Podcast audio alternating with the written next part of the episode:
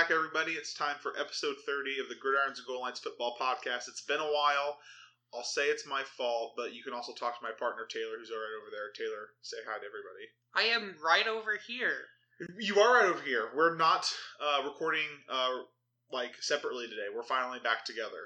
Yeah, except I'm moving soon, so we'll be back to remote. but Yeah, so it's you know it's whatever. you'll get a few of these in person again. yeah, Taylor is about to uh, he's about to become a big Minnesota Vikings fan. I sure am not. That was Um, one of the stipulations of me moving there. Let's let's see. Uh, we were working on the accent earlier, so Taylor Taylor's really trying to make sure he fits in. So his one of the first things he's going to tell people when he gets at like the Target there or the Walmart is like, "Man, if only we had Stefon Diggs this year, we could probably win the division." so uh, Taylor's to get really good at defending the Vikings. Uh, so we are on episode thirty. We're on to the NFC West today. We're finishing up here, guys, pretty soon.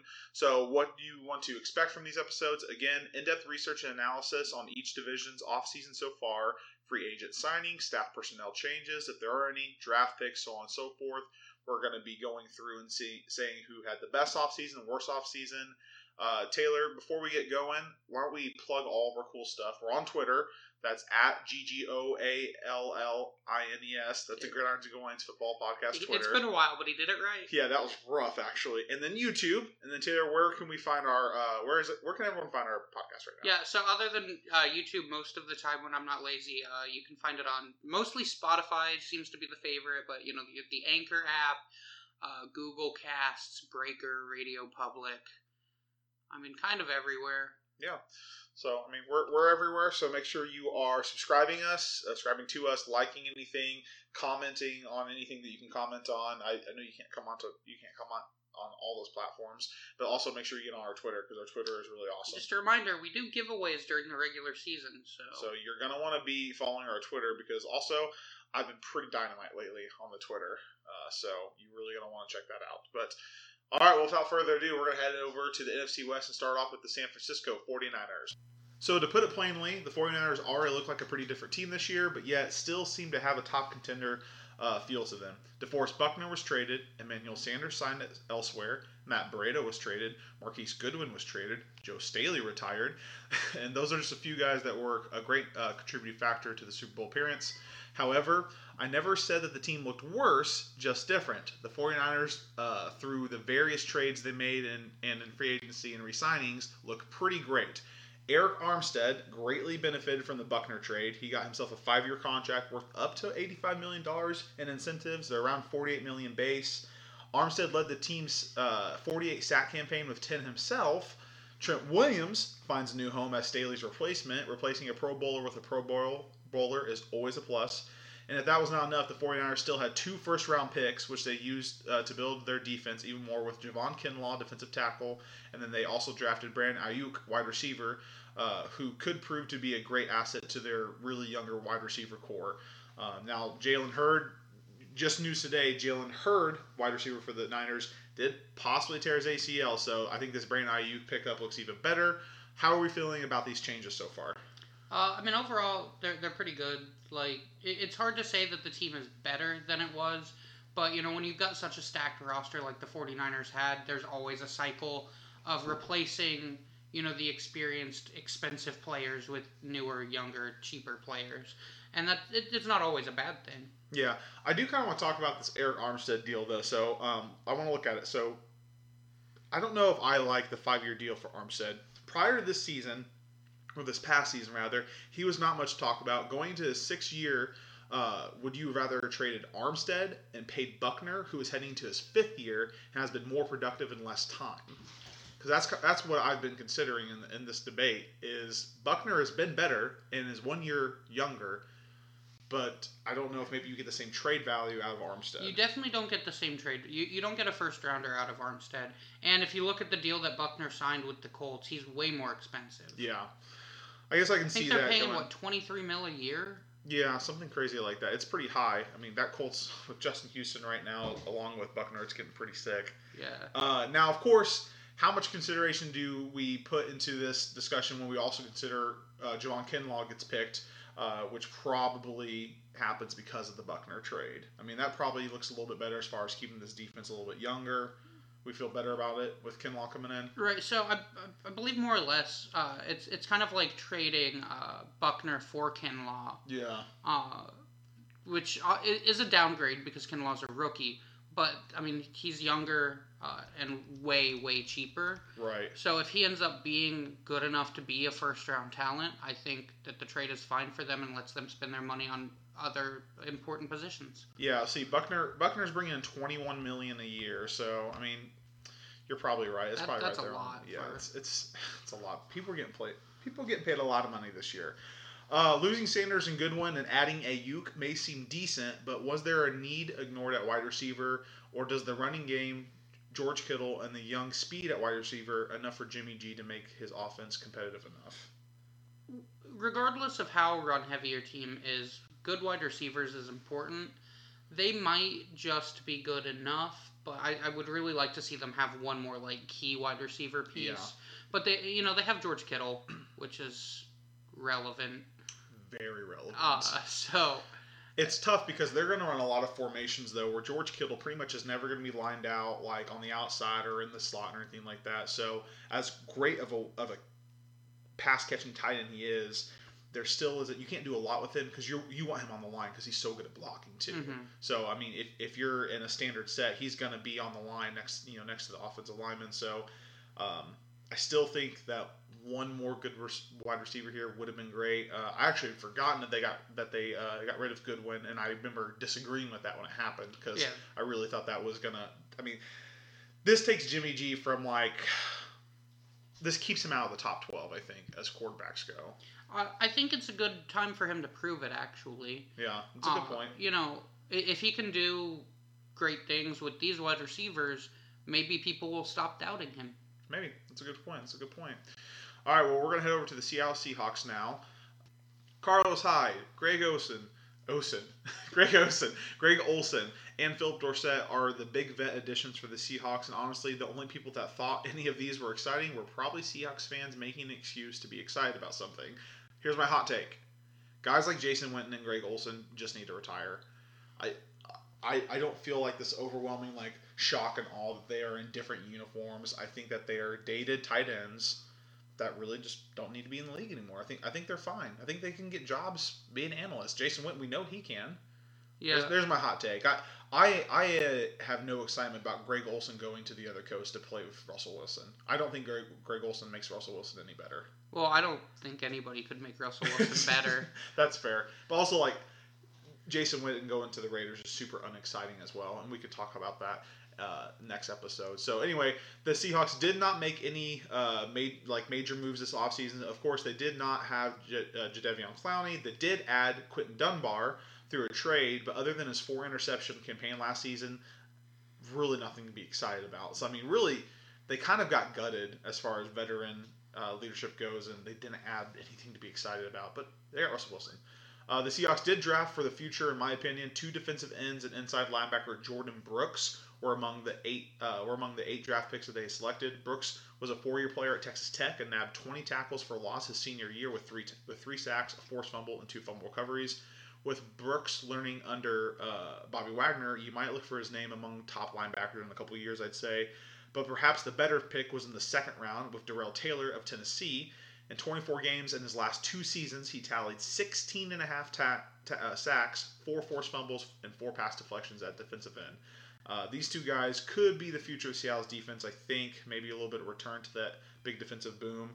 Are we satisfied with this offseason for the Seahawks? Uh, should the offensive line have been addressed a little bit more, considering like the 49ers defense that they're going to be playing twice a year now? Uh, the Cardinals upping their defense.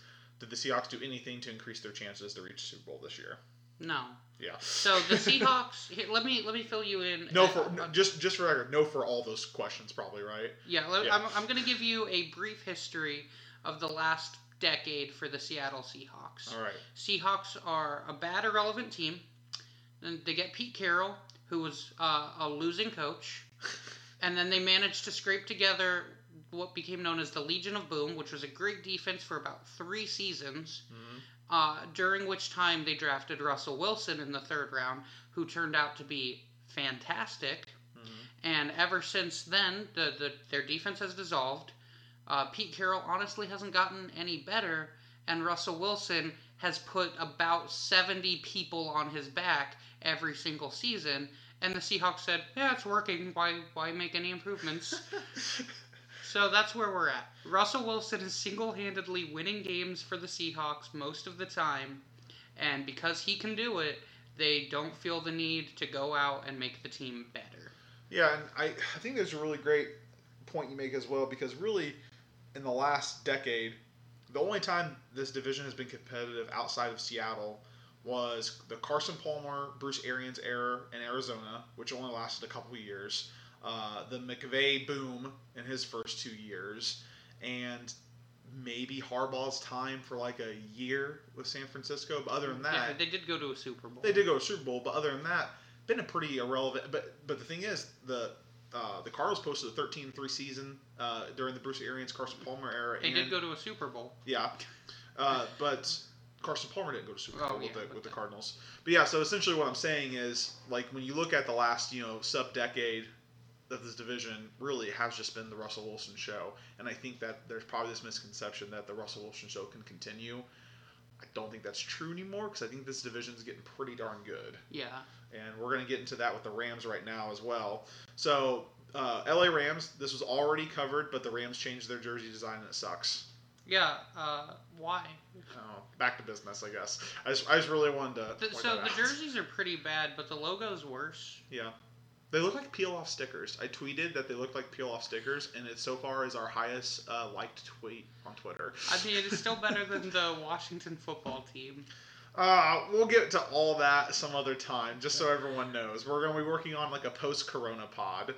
All right, so jerseys suck, logo sucks. Let's get the business. For the first time since 2011, the Rams will have different coaches at defensive coordinator, offensive coordinator, and special teams. So that's a pretty big shakeup. Uh, the Rams getting so uh, were the Rams getting into the position wherein they need to clean house? Do you think? Uh, probably. Really, other than McVay? Yeah, I, I, I definitely don't think you give up on McVay yet. Okay. Um, you know, I, I was never quite as hype on him as a lot of people, but he's really good for how young he is, and he's only going to get more experience and grow. you just, you just got to wonder what, what he's really looking for in the team, and I think we're going to get to that in, in this, Mhm. this section as well. So Brandin Cooks was traded to the Texans. Uh, Cooks is heading into his seventh year. He had a great uh, season two years ago with over 1,200 yards, but last year nabbed less than half of that in just two fewer games. The Rams were hit with 21 million in dead money, but got a second round pick out of the deal, knowing how inconsistent or knowing how consistent, not great, but consistently good, this team has been in the passing game. Was this correct? Was this the correct move? Do you think Taylor getting rid of Brandin Cooks for Jared Goff? Uh, I think so. They still have some other pretty good wide receivers there. Uh, yeah, I mean, Coo- you, you, you Cooper Kupp. Yeah. Yeah, and I and I think that um, you know I, I don't know how much you more you were going to get into but they did draft Van Jefferson in the second round, which is what we're going to get Mhm. into now. So Jefferson had a pretty calm career at wide receiver being in the SEC. In the last two seasons, he caught 12 touchdowns for just over 1,100 yards. Perhaps uh, the better receiving threat was drafted in the third round. Brycen Hopkins, tight end out of Purdue. Shout out to Johnny, one of our best listeners. I'm sure he's excited about this. He caught uh, Hopkins caught 61 passes for 830 yards and seven touchdowns at tight end in the Big Ten. So this is actually a pretty major uh, athlete right here. However, he had pretty miserable blocking grades. Uh, I was looking at his grades. He's got literally some of the worst blocking grades for a tight end. So I'm thinking more looking for him to be a big man threat in the red zone and goal line. He also reminds me a lot of Devin Funchess coming out of Michigan, who also was not a good blocking tight end. He just transitioned into wideout. So considering Jefferson and Hopkins here, trading uh, Cooks, are you feeling better about the passing game uh, over in LA? Uh, I, I don't know that I'm feeling better about it, uh, but I'm not feeling much worse. Yeah. Uh, I, I think that if the passing game improves this year, it's not even because of moves that they may or may not be making, but it's because of getting rid of Todd Gurley. Yeah. Um, Todd Gurley was fantastic, and then he got hurt and wasn't as good, and then they just had this weird cycle of not knowing how to properly utilize him. And I think that's why they were just a very mediocre team last year because they relied like it it felt like they were lost without him, but also didn't want to use him. And now that he's just not there, surely they'll figure out what they need to be doing. Yeah. So that kind of plays into what we're going to talk about now is with Cam Akers. So Cam Akers is the big and exciting addition to the offense. Obviously, with Todd Gurley's departure, there was a huge hole left at running back. Darrell Henderson probably thought the job was his until the Rams drafted Akers in the second round. Uh, Akers is a thir- three-year back out of FSU who had over a thousand yards his freshman season and over 1,300 scrimmage yards the last year as a junior. With 34 total touchdowns in three seasons, Akers may be the biggest offensive rookie splashed in this division. Can Jefferson, Hopkins, and Akers get the McVay offense back in the playoffs? Because whether or not these guys are going to be individually stars right at the bat, they seem like guys that McVay needs right now. I feel like he needs this kind of youth that he's looking for to mm. kind of inject into his offense. So honestly, the the uh, Akers kind of concerns me a little bit. Yeah. Uh, he might be a little too good. You know, I was talking about them getting out of the Gurley thing, and this could just let them fall back into that similar trap. Like That's I don't think I certainly don't think Goff is like a top five quarterback or anything like that. But I think uh, Jared Goff is a lot better than he gets credit for. Yeah. Um, but if you're not going to use him, then he's not going to be able to do anything good for the team. Uh, and so if they just you know make Akers the new Todd Gurley, maybe they'll have a great season out of him, and then a couple seasons from now he'll be hurt because that happens to running backs, and they'll be in the same position again. Yeah, actually, that's a really good point. Um, it's it's tough because McVay came into a team that already had Goff and Gurley. Mm-hmm. Gurley at this time had been with the team for the, I think that would have been his third season by this time, and Goff was going into I think his second season at this time. So a lot of coaches sometimes don't like that position they're in. Right. I think McVay's a little different. I think McVay's fine with it because I because I think they were young enough for him to try to mold. But also, I think that you're going to start seeing maybe some uh, success with the younger players they're getting because I think McVay wants the team to be a certain way, and I think it's more. I mean, Cliff Kingsbury got lucky because right. his first year he went ahead and just told them that we weren't going to keep Josh Rosen. They were going to draft a whole nother quarterback and start over from fresh, pretty much. Which we'll head into that right now with the Arizona Cardinals as well. So we've talked about this in a couple episodes now, but the DeAndre Hopkins trade is pretty huge when the trade initially happened, what was our reaction for Kyler Murray, Taylor? Oh, I mean, it was fantastic for Kyler Murray. Yeah. So I've been reading a lot of things where uh, it's looking like the uh, the Cardinals this year will be one of the first teams, like they're predicting it might be one of the first teams, and I think over a decade now, that will have three wide receivers with over a thousand yards. Fun fact: the last team that did that the Cardinals. Oh. Yeah, I think it was in 2009. It was it was Anquan Boldin, Larry Fitzgerald, and uh, some guy. Oh, uh, Breaston. That's who it oh, was. Well, it, I, I just want to throw this in. It's very off topic, and I apologize. But since you always give me a, a, bunch of crap about the Eagles, last year Carson Wentz was the first quarterback ever to throw for more than 4,000 yards and have zero 500 yard receivers. He had zero 500. Not a single receiver on the Eagles had 500 or more yards. That's why Taylor loves the Eagles, everybody. They are Taylor's Philadelphia Eagles. uh, yeah, so I was pretty excited about, for Kyler Murray because I'm still not really big on the whole Kyler Murray deal right now, but um, I'm kind of excited to see this pass first offense, which yeah. uh, let's go into that a little bit more here. So the Cardinals did tag Ken Drake. Uh, uh, Drake will be a six year back this season after having a couple seriously, a couple explosive games. The Cardinals found a home for David Johnson's money with the Texans and will ride with Drake for the coming season. Do you think this was an easy choice for the Cardinals, considering this team is likely to air it out with Murray, Hopkins, and Fitzgerald? Yeah, I think so. Yeah, I mean it's. I just don't know it sucks because I don't think Drake is worth the price the tag's paying him at, and but I think that he thinks he's worth that price the tag's paying him at. But seriously, if you look back at the season last year, it was just a couple of games, guys. It wasn't like he had a stretch of six weeks where he was maybe potentially top five running back. It was he had a couple multi-touchdown games, and that was enough for the Cardinals to just say, let's just keep him because he catches the ball really well. Which, yeah, yeah. But it, you know, if they're trying to be a, a pass-first team then just getting a couple of explosive games out of your running back is all you need. Yeah, that's a good point. And I mean, honestly, finding the finding someone to take the David Johnson money was pretty big. Yeah. Uh, and we've already talked about the David Johnson trade and how I think it's good for David Don- Johnson. It's and probably it's it's fine here. Uh, but yeah, I think that uh, I think it was a pretty fine choice. I'm just really looking forward to seeing what happens with this offense. Um, Isaiah Simmons was the first round selection and a great one. Simmons is the definition of versatility. He has played snaps at nearly every defensive position at Clemson. Uh, Simmons can plug and play and can hang with the likes of Kittle, uh, Metcalf or even in the slot with Cooper Kupp if needed.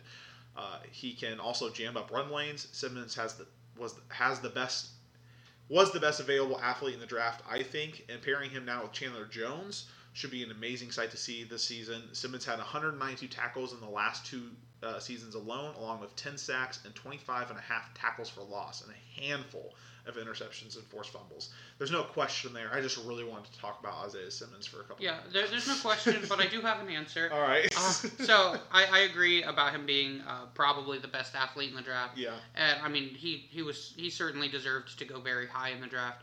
My concern is that when you have such a versatile player like that, they often tend to get underutilized. Mhm. It's very hard to know exactly how to utilize them, and I'm just not necessarily convinced that Kingsbury is going to know how to do that. You're right. He may not, because I also don't think that Kingsbury has anything on his mind other than what to do with Kyler Murray. Yeah. I mean, I really don't think Cliff. I think Cliff Kingsbury himself, as a coach and as skills a coach, is like a bottom ten coach. I don't think he's really defensive wise right now on the ball. So.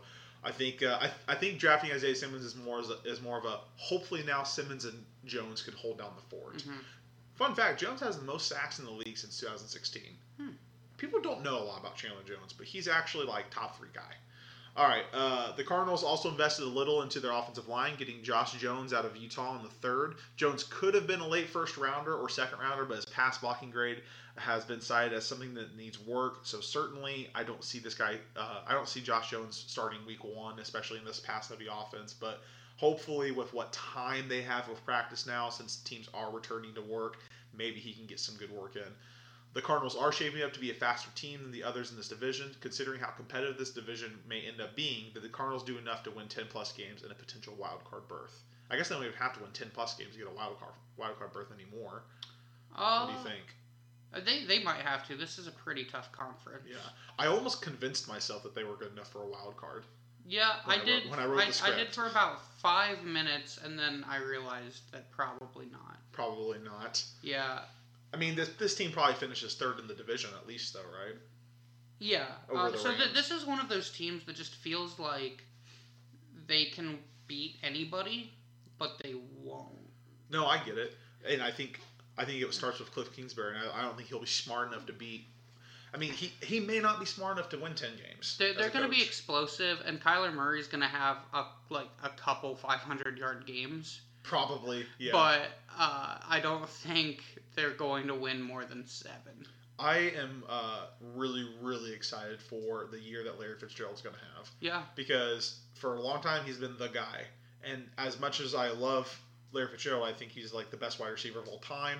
But you've got Hopkins coming here; he's going to get a lot more attention than Fitz is going to get, which is totally fine for Fitz in his mind, I'm sure, because Yeah. now he's just going to be going out there having fun. I think. so uh, yeah. All right. So who won the NFC West offseason, Taylor? uh, I think it was the 49ers. Yeah.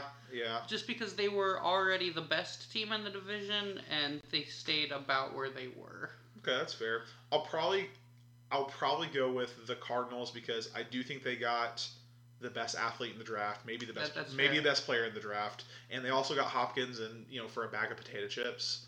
So Yeah, I, I, I can see. I definitely uh, And can they- see the argument yeah. for the Cardinals. and here. they invested in protecting uh, Murray possibly in the long run. So I'm gonna go with that for my best team. Uh, biggest loser I think from me is just probably the Seahawks Oh, because it's easily the Seahawks. I just I don't know what they did this offseason. And seriously, if you're a Seahawks fan, I think that I think that you're probably just making excuses to be excited because you, Yeah. you really shouldn't. What be they did happy. this offseason was go, eh, we still have Russell Wilson Yeah, exactly. Um, until they don't. so what was the biggest need filled and the biggest need ignored? Uh, so the biggest need ignored was pretty much anything on the Seahawks: offensive line, weapons, I- defense. Yeah, Uh, probably not keeping Clowney was a pretty big ignored Yeah. thing, definitely. And then biggest need filled, maybe replace. I think I think replacing Joe Staley with Trent Williams is actually pretty. Uh, yeah, low- that's that's really significant. pretty low key significant because like as soon as Jay, Joe, Joe Staley retires, I think the 49ers instantly become worried about their run game and just Mhm. worried about their blocking game in general. That's how good Joe Staley is, especially in this division. But then getting Trent Williams for and it was not a good trade at the Washington football team traded for. Uh, so yeah, that's going to be my biggest need filled, I think. Yeah, I do like that the the Cardinals addressed their offensive line, but I would have liked to see them do more. Maybe they could have, you know, They could have gone yeah. out and gotten Trent Williams. Maybe, maybe so. But yeah, so I'm really excited for this division. I cannot wait till we get to our division predictions Mm. because I think that we, I think that Taylor and I will have opinions about this division. I we typically have opinions about a lot Yeah, of divisions. But this this one might be super opinionated, which is which is our job here. Yeah, I think this one's actually really tough, and I could see us having. I, my prediction now is that we're both going to predict the 49ers to win the division, and outside of that, all three positions could very well be different. Possibly, yeah, possibly. I I've got to look into it a little bit more, but it's it's gonna be exciting. But so there's your division review for the offseason of the NFC West. Um, remember, follow, like, subscribe, comment, share, tell a friend, um, send us tweets, ask us questions. We'd love to engage with you. I've been I've been engaging with people on our Twitter recently, and it's a lot of fun. Uh, make sure you follow our Twitter. Seriously, it's at G G O A L L I N E S. That's the Grounds Goal Lines Football Podcast Twitter. And next time, we're gonna finish up our off-season review with the AFC West. Yeah, we'll finish up the off-season review pretty much right before the season starts. Yeah, at this so- rate. You're welcome. You're, you're probably sitting there like, guys, you skipped a few weeks here and there. Yeah, uh, we timed it perfectly, and you're welcome. I don't know what else you would have wanted. Did you want us to finish these two months ago and then us not cover any of the news? No, you didn't want that. You wanted things as they came. All right, we'll see, we'll we'll talk to you guys next time. All right, bye.